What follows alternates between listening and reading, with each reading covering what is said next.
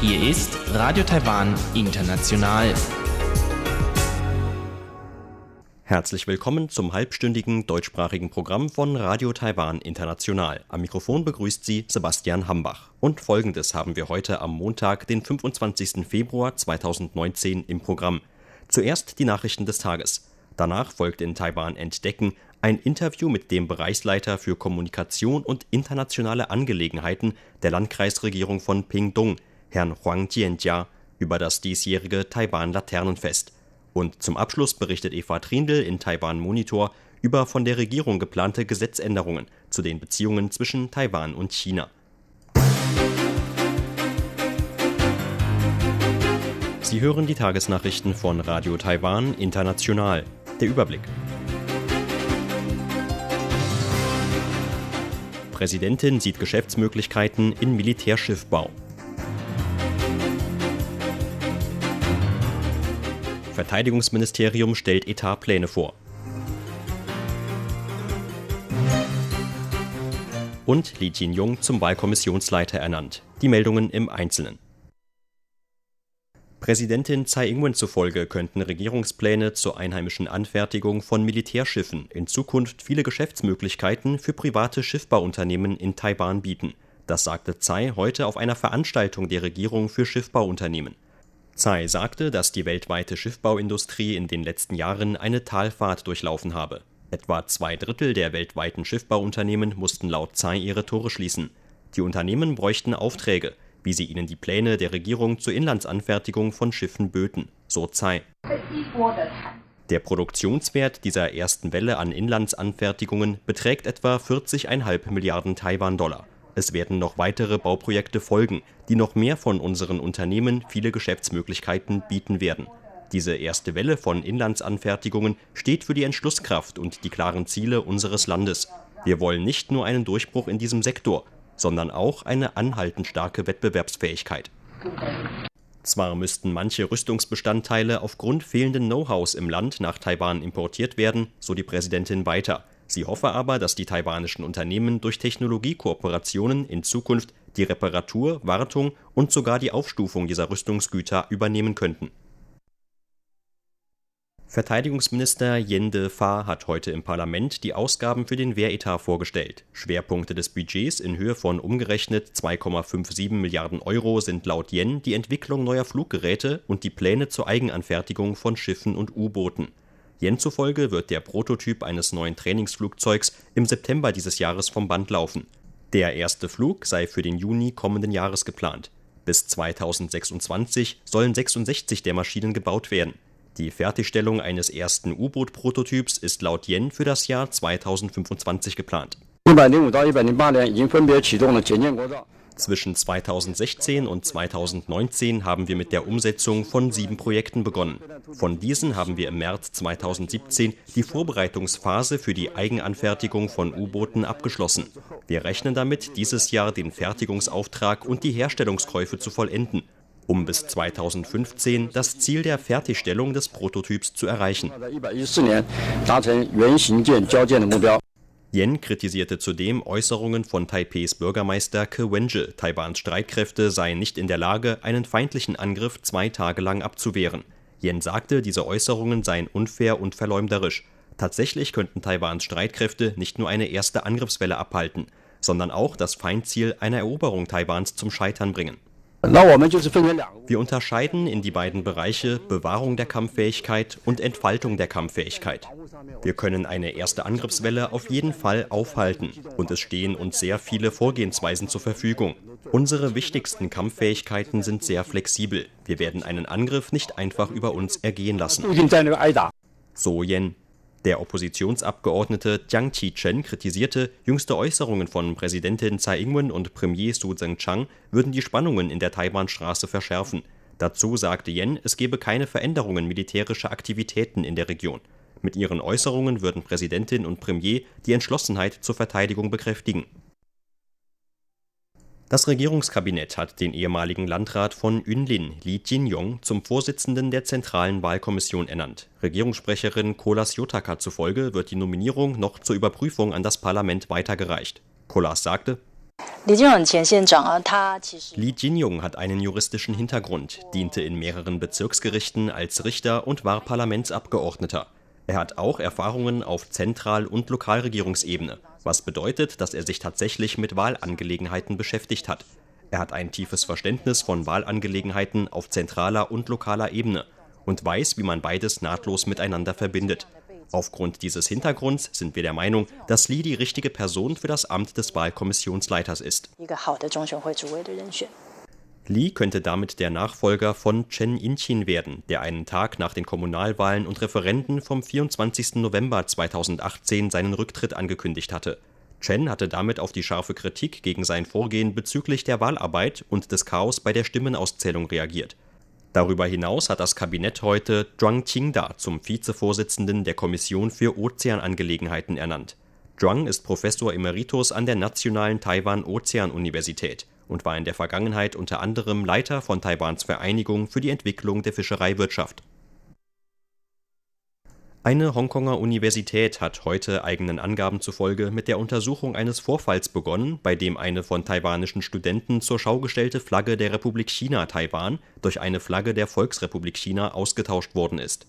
Die Hongkong-Universität für Wissenschaft und Technologie sagte, eine entsprechende Beschwerde von dem taiwanischen Studentenverein der Universität erhalten zu haben Vertreter des Vereins hatten die Flagge an einem Stand auf dem Campus angebracht, um für die Vorstandswahlen des Vereins zu werben.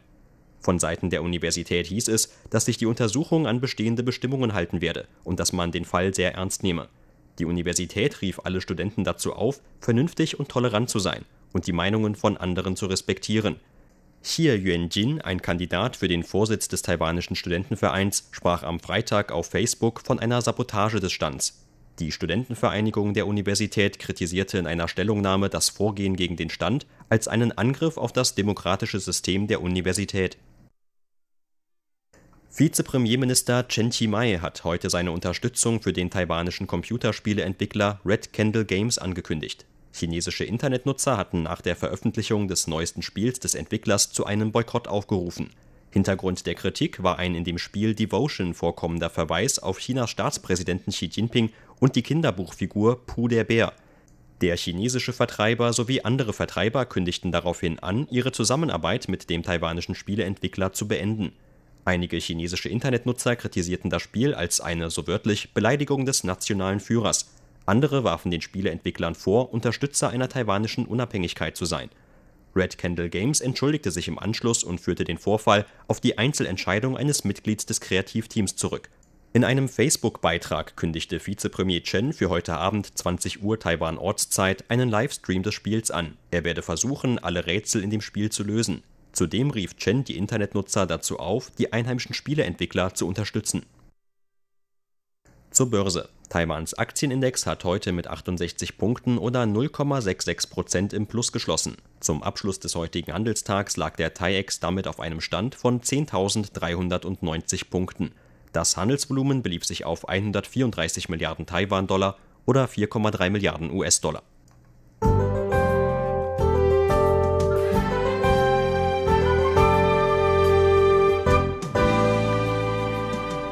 Im Norden sowie in weiten Teilen Osttaiwans war das Wetter auch heute von bewölktem und teilweise regnerischem Wetter bestimmt. In Mitteltaiwan gab es dagegen sonniges Wetter, im Süden blieb es bewölkt und trocken.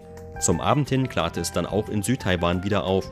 Die Temperaturen heute im Norden zwischen 15 und 19 Grad Celsius, in Mitteltaiwan 17 bis 24 Grad und im Süden auch bis zu 29 Grad. Und dies sind die Aussichten für morgen, Dienstag, den 26. Februar. Morgen nimmt der Einfluss des derzeitigen Nordosttiefs weiter ab. Trotzdem wird in manchen Regionen Nord- und Osttaiwans vor allem tagsüber noch mit etwas Regen zu rechnen sein. In Mittel- und Südtaiwan wird es morgen erneut sonnig mit voraussichtlichen Höchstwerten von 26 bis 29 Grad Celsius. Im Norden wird es dagegen wieder etwas kühler mit Höchstwerten von um die 20 bis 21 Grad. Sie hörten die Tagesnachrichten von Radio Taiwan International am Montag, den 25. Februar.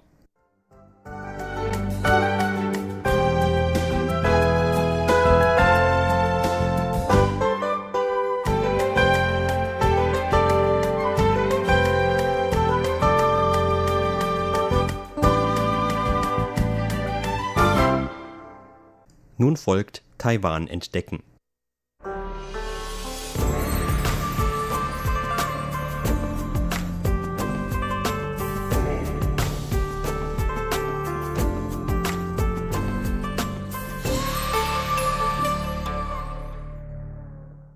Am 19. Februar wurde in Taiwan das Laternenfest gefeiert. Das Fest markiert das Ende des Frühlingsfestes, also der wichtigsten Feiertagszeit in Taiwan. In diesem Jahr fand das offizielle Taiwan Laternenfest, das vom Tourismusamt mitorganisiert wird, im Landkreis Pingdong statt. Anders als in den Vorjahren orientierte sich das Design der Hauptlaterne in diesem Jahr nicht an den traditionellen Tierkreiszeichen des jeweils aktuellen Jahres, Anstatt des Schweins, in dessen Jahr wir uns nun befinden, wählten die Organisatoren eine in dem Landkreis einheimische Thunfischart als Vorlage für die Gestaltung des Laternenmotivs aus. Über das diesjährige Fest in Pingdong sprach im Interview mit RTI der Bereichsleiter für Kommunikation und internationale Angelegenheiten der Landkreisregierung von Pingdong, Herr Huang Jianjia.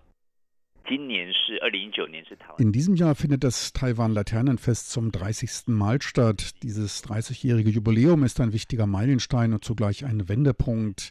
Der Hauptveranstaltungsort mit der Hauptlaterne ist die Gegend der Dapong-Bucht im Ort Donggang von Pingdong. Das Fest begann dieses Jahr am 19. Februar und läuft noch bis zum 3. März. Zwischen dem 15. und 19. Februar gab es eine Probeeröffnung des Hauptgeländes, bei dem alle Laternen und das ganze Lampensystem schon einmal in Betrieb genommen genommen wurden. Insgesamt haben wir das Veranstaltungsgelände des Taiwan Laternenfests dieses Mal in drei Veranstaltungszonen aufgeteilt. In der Gegend der Dapong-Bucht befindet sich die Zone um die Hauptlaterne. Im Ort Donggang gibt es eine kleine innerstädtische Zone. Dort ging es schon am 16. Februar mit den Feierlichkeiten los. Die dritte Zone befindet sich in der Stadt Pingdong. Dort leuchten die Laternen sogar bereits seit dem 25. Januar. Pingdong war bisher der einzige zum Westteil der Insel zählende Landkreis, in dem die Hauptveranstaltung des Taiwan Laternenfests in seiner 30-jährigen Geschichte noch nie zuvor stattgefunden hatte ich denke, dass das Taiwan Laternenfest jedes Jahr seine jeweiligen Besonderheiten hat, da es immer in einem anderen Landkreis oder in einer anderen Stadt veranstaltet wird. Aber das Fest in Pingdong unterscheidet sich vor allem in zwei Punkten von den früheren Veranstaltungen. Erstens wurde in der Vergangenheit immer in abwechselnder Reihenfolge eines der zwölf Tierkreiszeichen als Motiv für das Design der Hauptlaterne ausgewählt. Da es sich dieses Jahr um das Jahr des Schweins handelt und es sich zudem um das 30-jährige Jubiläum Jubiläum des Fests handelt, wollten wir und das Tourismusbüro uns einmal etwas anderes einfallen lassen. Deshalb haben wir dieses Mal auf das Tierkreiszeichenmotiv verzichtet und stattdessen den schwarzen Thunfisch gewählt, der hier in Pingdong und vor allem in Donggang heimisch ist. Außerdem ist es in den 30 Jahren des Fests das erste Mal, dass ein Teil des Geländes auf dem Wasser liegt. Das heißt, wir haben das Wasser und das Ufer mit in die Musikshow rund um die Hauptlaterne eingebaut. Ich denke, das sind die beiden größten Unterschiede zu den Festen aus den vorangegangenen Jahren. Außerdem haben wir auch eine andere Zoneneinteilung vorgenommen. In der Vergangenheit war das Festivalgelände immer wie ein Rechteck angeordnet, in dem dann die ganzen Laternen aufgestellt wurden. Für unsere Anordnung haben wir uns an anderen internationalen Lichterfestivals orientiert. Wenn man bei uns aus dem Shuttlebus aussteigt, kann man durch einen U-förmigen Zugang laufen und dabei schon 184 Themenlaternen und 600 Wettbewerbslaternen bestaunen. Auch die beiden anderen Gelände des Festivals haben laut Herrn Huang die ein oder andere Besonderheit zu bieten. Das innerstädtische Gelände besteht in einer besonders engen Verbindung mit dem Ort Dungang. Hier gibt es nicht nur Laternen zum schon erwähnten schwarzen Thunfisch, sondern auch zu einer weiteren Besonderheit aus dem Ort, den Sakura-Garnelen. Auf dem Gelände dort befindet sich zum Beispiel eine traditionelle Laterne, die elf Meter groß ist und sich am Motiv der Sakura-Garnelen orientiert. Abgesehen davon geht es bei allen Veranstaltungen zum Laternenfest nicht nur darum, sich am Abend die Laternenlichter anzuschauen. Wir hoffen darüber hinaus auch eine Verbindung zur traditionellen Kultur, der örtlichen Kultur und dem Tourismus herzustellen. Aus diesem Grund bieten wir auch eine Möglichkeit für Kurzreisen an, zu denen sich die Besucher anmelden können. Durch diese Kurzreisen erhält man einen noch tieferen Einblick in die örtliche Kultur von Donggang. Man kann dort nämlich nicht nur Meeresfrüchte essen, der Ort verfügt auch über eine sehr bunte Geschichte. Durch diese Reisen kann man diese Gegend dann noch besser kennenlernen. Herr Huang gibt ein paar Beispiele für weitere kürzere Reisen in und um den Veranstaltungsort des Laternenfests in Pingdong. Ich denke, man kann viele dieser Kurzreisen innerhalb eines Tages oder auch an zwei Tagen unternehmen. Nach Dongang sollte man natürlich auf jeden Fall kommen, auch um dort Meeresfrüchte zu essen. Aber von dort aus kann man dann mit einer Fähre auf die benachbarte Insel Xiaoliuqiu fahren, die gerade sehr beliebt ist. Man kann eine Nacht dort verbringen und am Folgetag das Festivalgelände des Laternenfests in Dongang besuchen. Auch Xiaoliuqiu hat seine eigenen Besonderheiten, was Natur und Geschichte angeht. Im Norden Taiwans ist es im Moment vielleicht nass und kalt, aber hier im Süden ist das Wetter sehr angenehm mit 26 bis 28 Grad Celsius. Auch am Abend kann man hier noch am Strand sitzen und die Abendluft genießen. Es ist ein ganz anderes Gefühl. Der ganze Landkreis Pingdong ist zudem von sehr vielen unterschiedlichen Kultureinflüssen geprägt. Man kann zum Beispiel die Ureinwohnerorte anfahren und die Kultur der Ureinwohner erleben. Es gibt sehr viele Möglichkeiten für kleinere Reisen dieser Art. In der Stadt Pingdong gibt es dagegen noch eine besondere Atmosphäre durch die vielen alten Militärsiedlungen, die ihrem Umfang nach mit zu den größten in ganz Taiwan zählen. Innerhalb dieser Militärsiedlungen kann man eine Seite von Pingdong kennenlernen, die man sich vorher vielleicht gar nicht vorstellen konnte. Es gibt viele besondere Restaurants, Läden aus dem Kultur- und Kreativbereich und vieles weitere mehr. Der Landkreis Pingdong verläuft länglich von Norden nach Süden. Im Norden gibt es viele Orte rund um die Ureinwohnerkultur. Dann gibt es die Region um Donggang und Xiaoliuqiu und auch weiter südlich die Hongchun-Halbinsel mit Kending. Ein Ort, mit dem alle sehr vertraut sein dürften. Man kann aber zum Beispiel auch Manzhou besuchen, das wieder mit einer ganz eigenen Art von Landschaft aufwartet. Wenn man also von Norden nach Süden reist, sollte man mindestens vier Tage einplanen. Neben den ausgestellten Laternen in allen möglichen Formen und Farben werden auch wieder kleine Laternen zum Mitnehmen verteilt. Auch wir haben in diesem Jahr eine besondere Art von kleinen Laternen hergestellt. Früher hat man diese kleinen Laternen nur ein einziges Mal verwendet und nach dem Laternenfest einfach an die Seite gelegt. Es war nicht sehr umweltfreundlich. Dieses Mal haben wir Laternen mit dem Schweinemotiv hergestellt, die als Glücksschweine dienen sollen. Viele denken beim Schwein vielleicht auch an ein Sparschwein. Aus diesem Grund haben wir die beiden Ideen einer Laterne und eines Sparschweins miteinander verbunden. Das heißt, die Laterne leuchtet nicht nur, man kann sie auch nach dem Laternenfest noch zu Hause irgendwo hinstellen und als eine Spardose für die Kinder benutzen. Sie sind also wiederverwertbar. Davon abgesehen haben wir einen Service-Schalter auf dem Hauptgelände des Laternenfests eingerichtet. Dort kann man noch bis zum 3. März täglich ab 2 Uhr nachmittags eine Nummer ziehen, um eine von 6000 der kleinen Laternen zu erhalten. In Zeiten von sozialen Netzwerken spielt für viele Benutzer von Großveranstaltungen auch die Stabilität des Internetnetzes eine wichtige Rolle. Wir haben dieses Mal, soweit uns das möglich war, mit allen Telekommunikationsanbietern zusammengearbeitet. Sie alle haben Verteilerstationen für Mobilgeräte auf dem Festivalgelände aufgestellt. Vor allem zu der Eröffnung und dem langen Feiertagswochenende um den 28. Februar können zwischen 100.000 und 200.000 Besucher auf einmal auf dem Gelände sein. Jeder hat natürlich sein Mobiltelefon dabei, mit dem man Fotos auf Facebook oder Instagram teilen möchte oder die man über Line an Freunde schicken will. So kann es schnell zu einer überlasteten Internetverbindung kommen. Über die Aufstellung von gleich mehreren Verteilerstationen der einzelnen Telekommunikationsanbieter hoffen wir zu erreichen, dass die Datenübertragung etwas reibungsloser funktioniert als sonst. Davon abgesehen haben wir auch noch ein System zur Kontrolle der Besucherströme.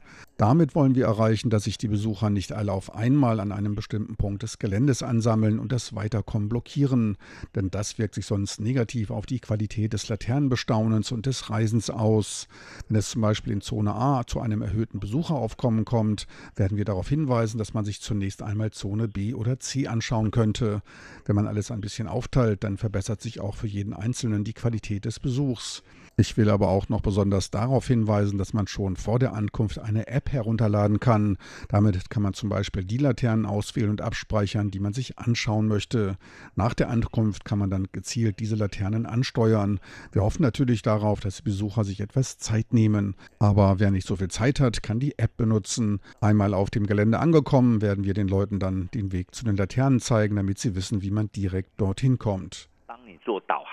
Sie hörten ein Interview mit dem Bereichsleiter für Kommunikation und internationale Angelegenheiten der Landkreisregierung von Pingdong, Herr Huang Jianjia. Vielen Dank für Ihr Interesse. Am Mikrofon war Sebastian Hambach.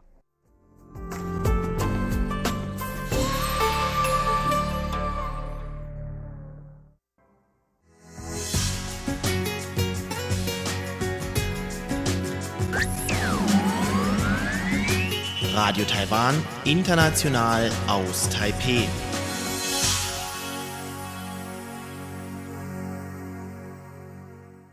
Hören Sie nun eine neue Ausgabe von Taiwan Monitor mit Eva Trindl.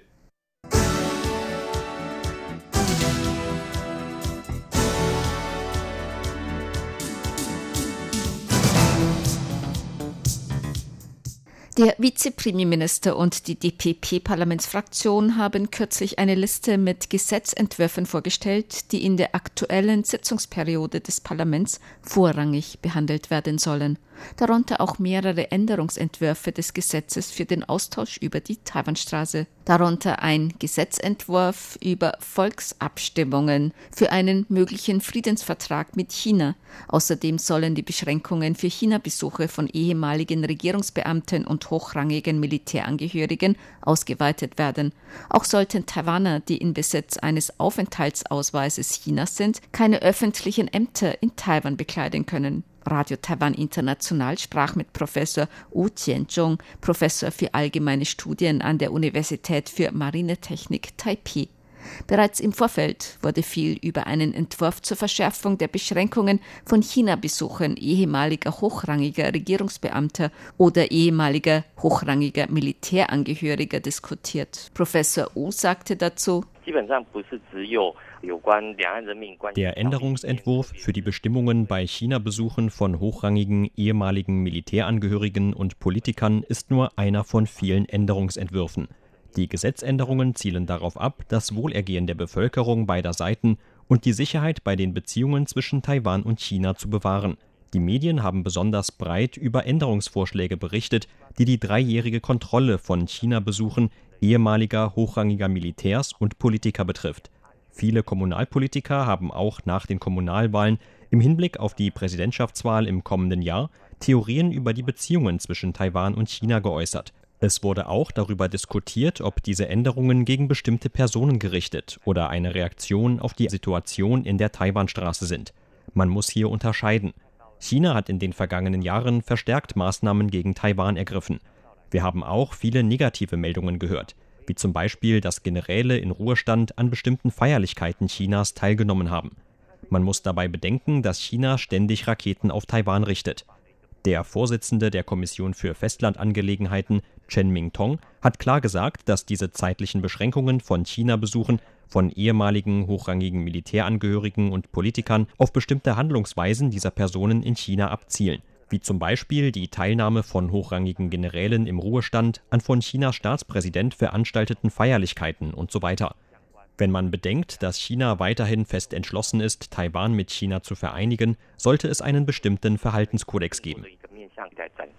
Auch Bestimmungen für einen möglichen Friedensvertrag mit China wurden in letzter Zeit viel diskutiert. Der Vorsitzende der Oppositionspartei KMT, Udon I, hatte auch kürzlich von der Möglichkeit gesprochen, einen Friedensvertrag mit China zu unterzeichnen, falls die KMT wieder an die Macht kommt. Professor U sagte über den Gesetzentwurf. Was einen möglichen Friedensvertrag zwischen Taiwan und China angeht, so haben potenzielle Präsidentschaftskandidaten die Absicht hervorgebracht, einen Friedensvertrag mit China unterzeichnen zu wollen. Bei der vorherigen KMT-Regierung unter dem früheren Präsidenten Ma Ying-jeou war schon die Rede von der Möglichkeit eines Friedensvertrags zwischen Taiwan und China. Der frühere Präsident Ma Ying-jeou hat damals viele Voraussetzungen dafür genannt. Darunter, dass ein Friedensvertrag durch eine Volksabstimmung ratifiziert werden muss. Damals waren die Beziehungen zwischen beiden Seiten besser. Aber alle Veränderungen des Status quo zwischen beiden Seiten der Taiwanstraße betreffen auch die Nachbarländer und andere Länder in der Region. Es betrifft auch deren geostrategische Positionierung. Taiwan ist zwar nicht groß, hat aber eine wichtige strategische Lage. Man muss außerdem die politische Bedeutung hinter dem Wunsch einer Regierung, ein Regierungsabkommen zu unterzeichnen, beachten. Im Jahr 2014, als Taiwan und China das Dienstleistungsabkommen unterzeichnet hatten, waren viele Menschen in Taiwan der Ansicht, das Verfahren des Abkommens sei nicht transparent gewesen, dass es sich sozusagen um ein unter dem Tisch ausgemauscheltes Abkommen handelte. Es gab keine klaren Bestimmungen, was das Verfahren betrifft, der Ablauf der Verhandlungen, die Voraussetzungen für Verhandlungen oder das Ergebnis der Verhandlungen, ob und wie es ratifiziert werden muss. Wie kann man sicherstellen, dass Taiwans Bevölkerung und auch der Rest der Welt beruhigt über ein solches Verfahren sein kann? Diese Voraussetzungen sind bei den derzeitigen Vorschlägen von Politikern noch gar nicht gegeben. Professor U zufolge betrifft die Frage eines möglichen Friedensvertrags die Zukunft des Landes und sorgt deshalb für viel Diskussion in der Öffentlichkeit. Taiwan ist ein Rechtsstaat. Bei der Unterzeichnung von Verträgen ist die Volksmeinung eine wichtige Grundlage. Deshalb wurden diese Gesetzesänderungen vorgeschlagen. Der Vorschlag sieht eine Art Doppelreferendum vor, dass man die Volksmeinung einholen muss, bevor man einen Friedensvertrag auf den Weg bringt und dass nach der Unterzeichnung des Friedensvertrags das Volk dann diesem Vertrag nochmals in einer Volksabstimmung zustimmen muss. Die Gesetzänderung sieht ein solches Sicherheitssystem vor. Dieser Änderungsvorschlag wurde nun dem Parlament zur Abstimmung vorgelegt. Darüber wird nun in allen Parteien diskutiert. Ich sagte gerade, dass in Taiwan die Volksmeinung ausschlaggebend für die Politik ist. Bei den Kommunalwahlen Ende vergangenes Jahr hat die Oppositionspartei den größten Teil der lokalen Regierungsämter gewonnen. Wenn nun der Vorschlag für einen Friedensvertrag gemacht wird, sorgt das für viel Diskussionen. Man muss dabei auch die Aussagen von Chinas Staatspräsident Xi Jinping Anfang des Jahres bedenken. Gemäß Xi Jinping entspricht der Konsens von 1992 dem Modell Ein Land, zwei Systeme. Eine sehr wichtige Denkfabrik in China hat geäußert, dass ein Zeitplan für einen Friedensvertrag an einen Zeitplan für die Vereinigung Taiwans mit China gekoppelt werden muss. Man muss hinsichtlich der Absichten von Chinas Regierung die Gesetzesänderungen auf Vollständigkeit analysieren. Taiwan ist eine Demokratie. Dass dieser Vorschlag einer Gesetzänderung der Regierung Diskussionen in der Öffentlichkeit hervorruft und Beachtung findet, zeigt, dass für die Bevölkerung Taiwans die Zukunft des Landes der Republik China eine sehr dringliche Angelegenheit ist. Ein weiterer Gesetzvorschlag, der vorrangig behandelt werden soll, betrifft die neuen Aufenthaltsausweise Chinas für Taiwaner, die dauerhaft in China wohnen. So sollen sich Besitzer eines solchen chinesischen Aufenthaltsausweises zum Beispiel nicht um öffentliche Ämter in Taiwan bewerben können. Chinas Regierung hat einseitig neue Aufenthaltsausweise für Taiwaner eingeführt, die in China lebenden Taiwanern eine Behandlung gewähren sollen, die der von chinesischen Staatsbürgern entspricht. China hat außerdem Begünstigungsmaßnahmen für in Taiwan lebende Taiwaner hervorgebracht. Die Beantragung der neuen Aufenthaltsausweise ist freiwillig. Wir haben jedoch auch von Fällen gehört, in denen zum Beispiel Lokalregierungen einen Bus organisiert haben, um dort lebende Taiwaner zur örtlichen Polizeibehörde zu fahren, damit sie diesen Aufenthaltsausweis beantragen können. Es ist natürlich auch möglich, dieser freiwilligen Beantragung ein wenig nachzuhelfen. Die jetzigen Gesetzesänderungen zielen darauf ab, dass diejenigen, die in China einen Aufenthaltsausweis beantragt haben, dies auch in Taiwan anmelden. Außerdem, dass Besitzer eines solchen Aufenthaltsausweises für China nicht im öffentlichen Dienst beschäftigt sein dürfen. Das gilt für Beamte, aber auch für Professoren an staatlichen Universitäten. Das hat mit der nationalen Sicherheit zu tun. Es gibt nun sehr viele Taiwaner, die in China studieren, arbeiten und so weiter. Diese befinden sich nun in einer Situation, in der sie erst einmal abwarten, wie sich diese Angelegenheit weiterentwickelt. Die Frage ist auch, ob man seinen Ausweis wieder abgeben kann, wie lange man dann warten müsste, um im öffentlichen Dienst in Taiwan wieder angenommen werden zu können, oder wie die Bestimmungen bei einem wichtigen Posten aussehen. Das hat in der Öffentlichkeit viele Diskussionen hervorgerufen. Das A und O dieser Gesetzesänderungen ist natürlich Taiwans nationale Sicherheit. Chinas Regierung hat durch die Ausübung einer sogenannten Sharp Power, einer scharfen Macht, ob gegenüber Taiwan oder anderen Ländern, bereits internationale Aufmerksamkeit hervorgerufen. Wir müssen auch sehen, dass von dieser Sharp Power Chinas nun vor allem Taiwan bedroht ist und welche Auswirkungen solche Aufenthaltsausweise haben. Die Gesetzänderungen zielen im Prinzip auf den Schutz der Bürger ab und dass sie aus eigener Initiative den Besitz eines solchen chinesischen Ausweises hier in Taiwan anmelden. Natürlich ist ein solcher Aufenthaltsausweis für China nicht gleichbedeutend mit der Staatsangehörigkeit. Aber die Regierung Chinas könnte im Prinzip diese Ausweise jederzeit in Personalausweise umwandeln. Die Gesetzänderung zielt also auch darauf ab, die Rechte der in China studierenden und berufstätigen Taiwaner zu schützen.